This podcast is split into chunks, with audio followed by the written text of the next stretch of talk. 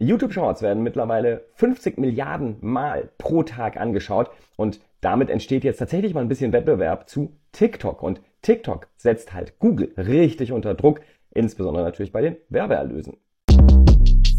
Shortcast Club